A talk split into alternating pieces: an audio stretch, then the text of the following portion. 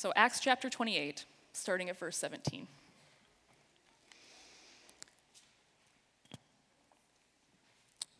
Three days later, that's where he arrived in Rome. So, three days after uh, Paul arrived in Rome, he called together the local Jewish leaders. And when they had assembled, Paul said to them, My brothers, although I have done nothing against our people or against the customs of our ancestors, I was arrested in Jerusalem, handed over to the Romans.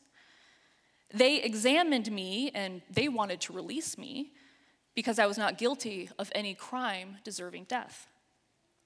The Jews objected, and so I was compelled to make an appeal to Caesar. I certainly did not intend to bring any charge against my own people. For this reason, I have asked to see you and to talk with you. It is because of the hope of Israel that I am bound with this chain. And they replied, Well, we have not received any letters from Judea concerning you, and none of our people who have come from there has reported or said anything bad about you. But we want to hear what your views are, for we know that people everywhere are talking about this sect. And so they arranged to meet Paul in a certain day, or on a certain day, and they came in even larger numbers to the place where he was staying. Paul witnessed to them from morning till evening, explaining about the kingdom of God and from the law of Moses and from the prophets, he tried to persuade them about Jesus.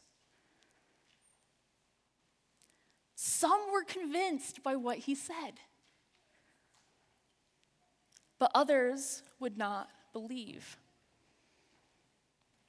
And they disagreed among themselves, and they began to leave after Paul had made this final statement. The Holy Spirit spoke the truth to your ancestors when he said through Isaiah the prophet, Go to this people and say, You will be ever hearing, but never understanding.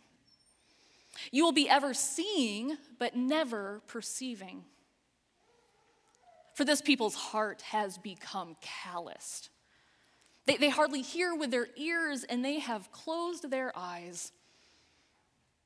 Otherwise, they might see with their eyes, hear with their ears, understand with their hearts, turn, and I would heal them. Paul continues, Therefore, I want you to know that God's salvation has been sent to the Gentiles, and they will listen. Now, for two whole years, Paul stayed there in his own rented house, and he welcomed all who came to see him. He proclaimed the kingdom of God and taught about the Lord Jesus Christ with all boldness and without hindrance. The word of the Lord.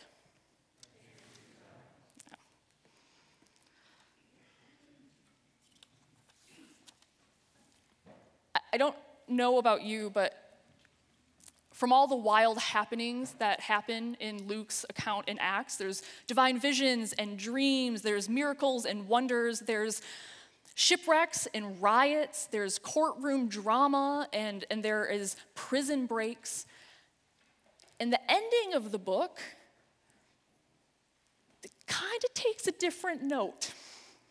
It kind of almost feels like it peters out. Because we're set up for something momentous, right? Paul finally reaches Rome. It's the epicenter of the ruling empire of his day. A place of power, of prestige, a place where a massive conversion to Christianity could have ripple effects. Because, as the saying went, all roads lead to Rome. But in the, in the Jewish mindset of the day, Jerusalem is the epicenter of the world, not Rome. Rome is where those heathen oppressors live.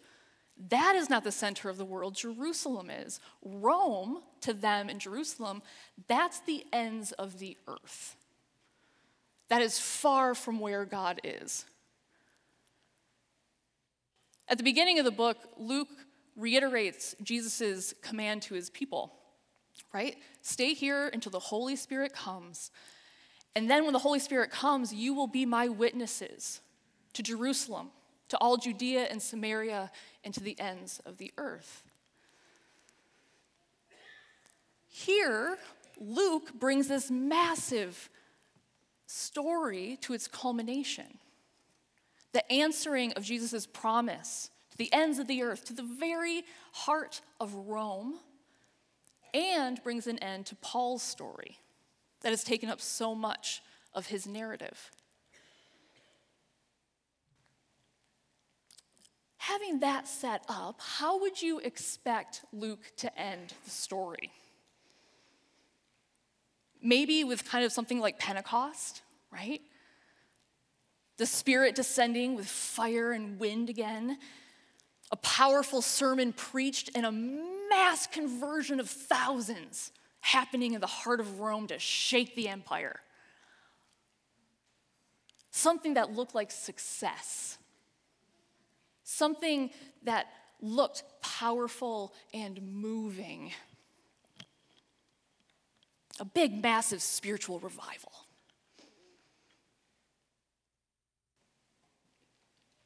Maybe a showdown with Paul and Caesar.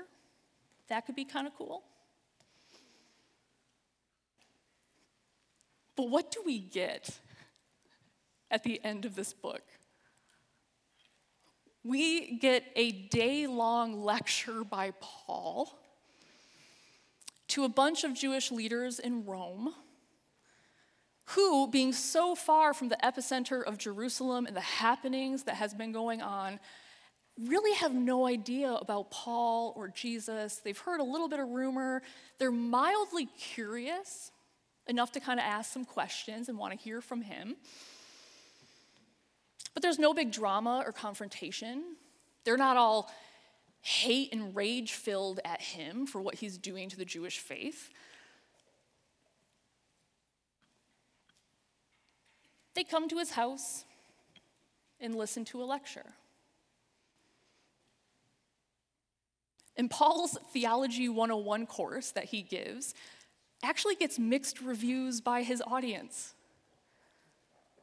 We're told that some were convinced by what he said, but others simply wouldn't believe it. And then it's in response to this lukewarm reception that Paul quotes Isaiah, or the Spirit speaking to Isaiah the prophet. You will be ever hearing, but never understanding. You will be ever seeing, but never perceiving for this people's heart has become calloused because they hardly hear with their ears and they have closed their eyes.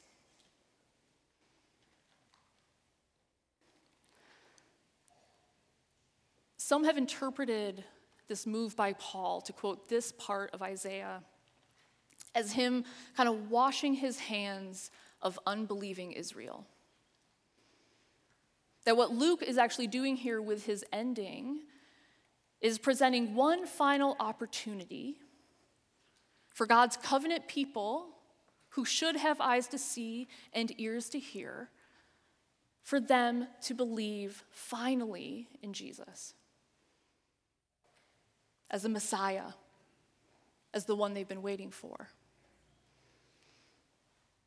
And here it looks like they fail the test.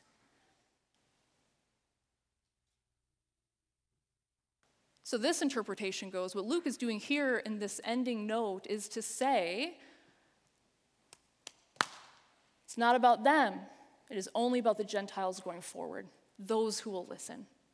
That is where the church is going, that is the future.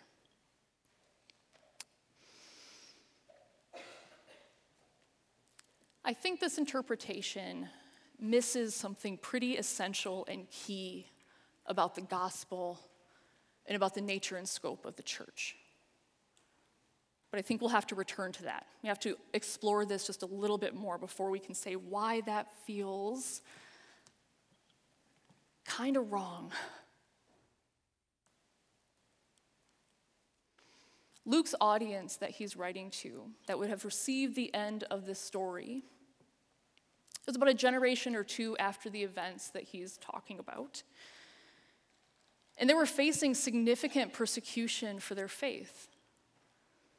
This is not a triumphant church that is feeling the Spirit powerfully work among them. It is a battered and bruised band of Jesus followers who are wondering what happened? What happened? And they're needing a word of, of hope and encouragement. And one of the heartaches that they carry, one of the, the concerns that the still young church is still trying to figure out and work out, is why some believed Jesus while others didn't.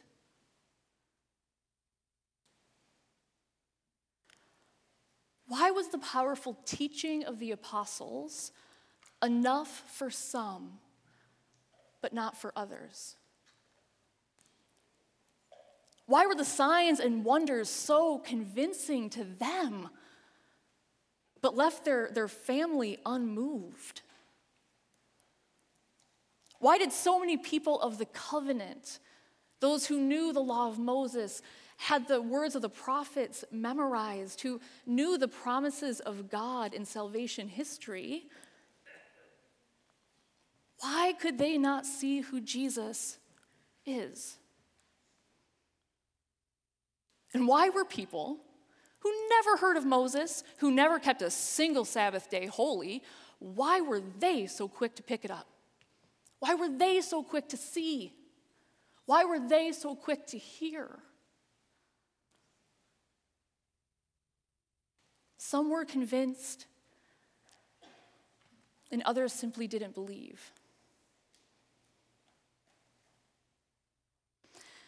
The wondering that this young church wrestled with, the heartache that they carried, it ain't just back there in first century community of faith that Luke was writing to.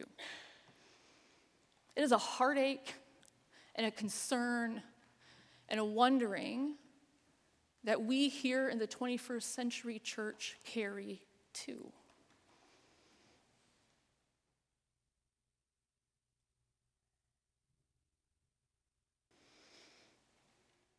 Why do some believe? And others simply don't. We each here know and love someone for whom this doesn't make sense. The words of Scripture ring hollow. Songs of praise do not come from their lips. Those for whom the practice of faith, of what we're doing here, following Jesus, just doesn't ring true. It doesn't resonate. It's not that they're hostile to it, it's just like it's fine for you, but I, it doesn't really do anything for me. Or those who have grown up knowing the promises of God's covenant, of hearing the word of God taught and proclaimed, and who have felt the waters of baptism on their head, and then they walk away and shrug it off and leave it behind.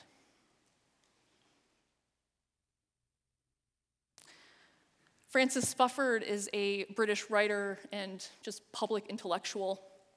And he was asked in an interview when he stopped believing in God. And the interviewer was saying, like, was it a book that you read? Was it a person in your life? What argument did it? What nudged you out of faith? And Spufford replied, I was never argued out of faith. It was actually much more passive than that. It was just the usual teenage discovery that the world's a lot larger than childhood's ordering of it. I was in a church going family, and at 13 or 14, I started caring a lot more about music and politics than I did about God. And the box of symbolism and stories I'd left behind seemed to shrink as I moved away from it until it was impossible to imagine ever fitting inside again.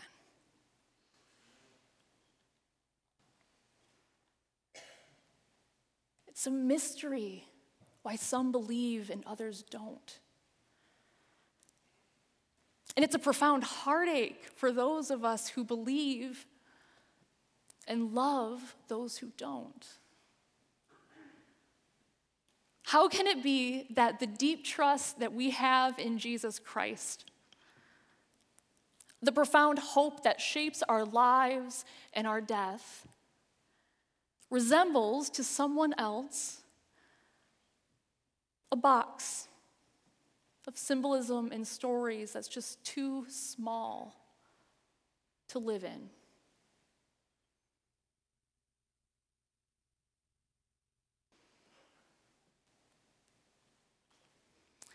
Here at the end of Acts, we see Paul going to great lengths to persuasively teach and to witness to those he calls his brothers those who belong to the covenant people of God, those who should be able to see Jesus and hear his voice as the Messiah and the Savior.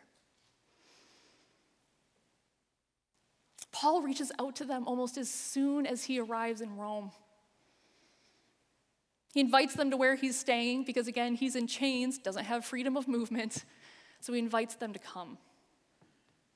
And Paul teaches them from morning to evening, Luke tells us, explaining about the kingdom of God from the law of Moses and from the prophets. He tried to persuade them about Jesus.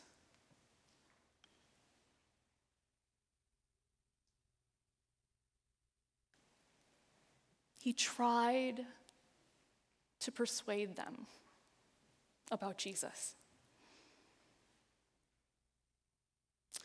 persuasive words of Paul, the greatest teacher of the gospel since Jesus, whose lessons and instructions in the faith in his letter after letter we still learn from today, who studied under the most revered rabbinical scholar of his day, who knew scripture inside and out, who had a divine meeting with the resurrected Jesus on the road to Damascus his words, his teaching weren't persuasive enough to make everyone believe.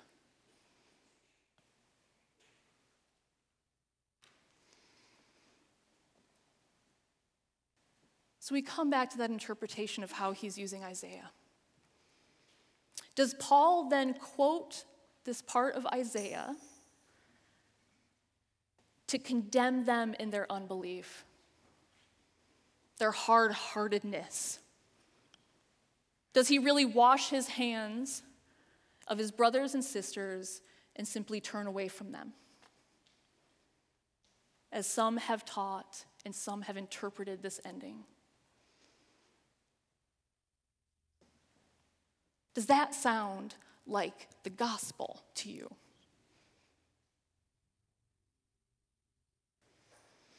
The portion of Isaiah here that Paul draws on is taken from God's commissioning of Isaiah as a prophet, which means that these words are spoken not at the end of his ministry in condemnation, but at the beginning of his ministry as a prophet.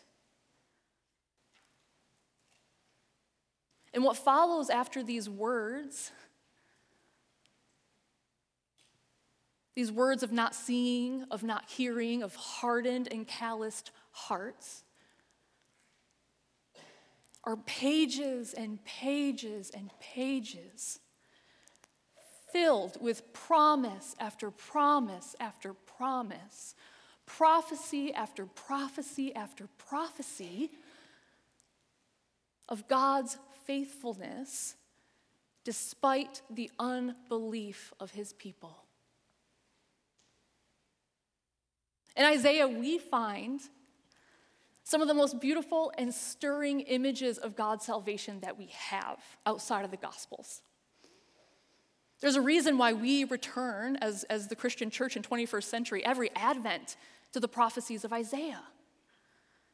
Isaiah gives us the suffering servant, the birth of Emmanuel, a vision of renewed creation and a restored world,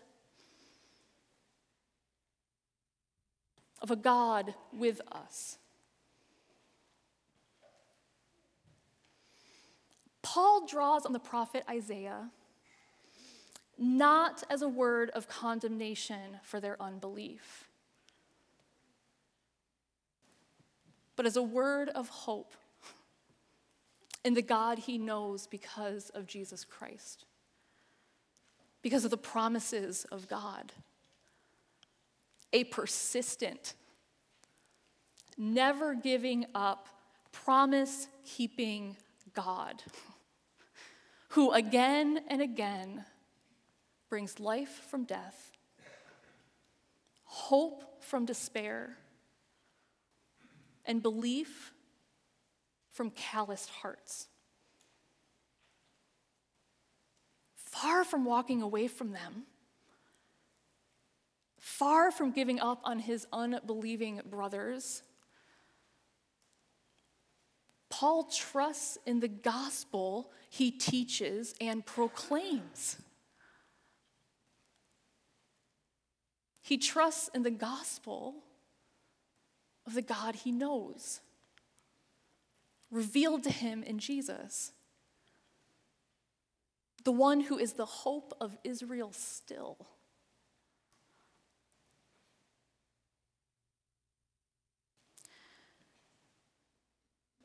Francis Spufford tells a story of how he stumbled upon God again in his mid 30s. He unpacks how that box of symbolism and stories that he felt was too small and no longer mattered, how when he went to pick it back up again, it was somehow larger and bigger and more mercy filled than he remembered. And as he considered the unlikely nature of his own belief, of the absurdity of finding himself in a pew again, which he never thought he would, or the presence of God in his own life in a way that he did not think was possible. Spufford wrote If you're a Christian, you believe that there's room even in the darkest places. Even when the weight of inevitability seems total, for the sudden and unpredictable an unpredicted leap toward the risk of love.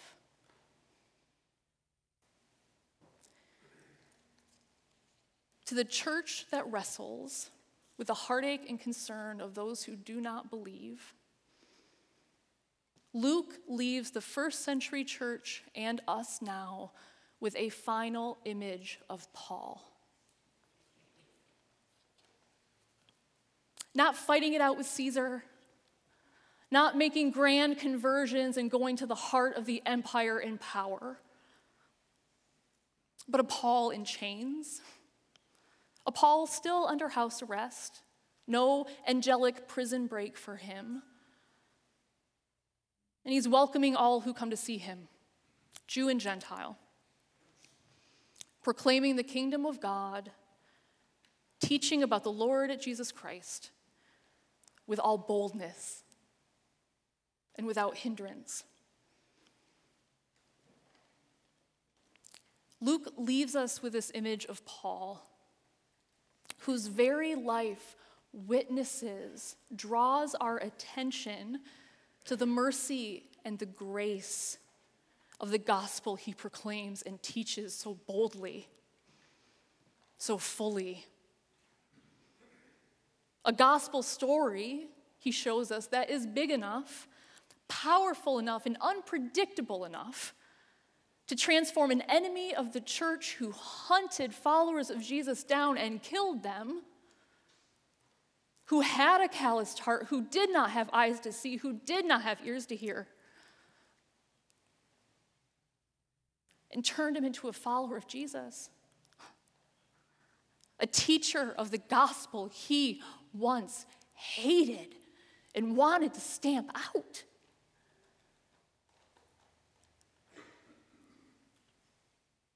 It is not the image or end of the story that we would have written or contemplated. It is odd and a little unsettling and a little unpredictable. But it's gospel. May we believe the good gospel story that we not only teach but also proclaim. May we remember and believe that even in the darkest places, there is room for the sudden, the unpredictable, and unpredicted leap toward love. A hope and a promise made possible, not by the persuasiveness of our words, but by the persistent and cruciform love of Jesus, who never gives up, who never gives up, who never gives up, who never gives up on those he loves. Thanks be to God. Thanks be to God. Please pray with me.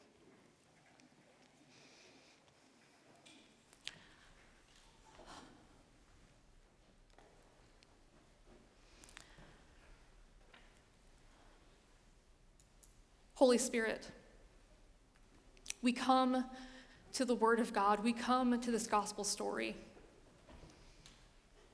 Some of us with heartache over those we love who don't know you. Some of us sitting here wondering if we do know you, or we are wrestling with our own unbelief. So we hold all of this up to you knowing that your gospel story, the life, death, and resurrection of Jesus Christ, is a gift that endures whether we believe or not. So I ask, Spirit, that you move among us, opening our eyes, opening our ears, breaking open our lives to your good gospel story. In the name of Jesus, amen.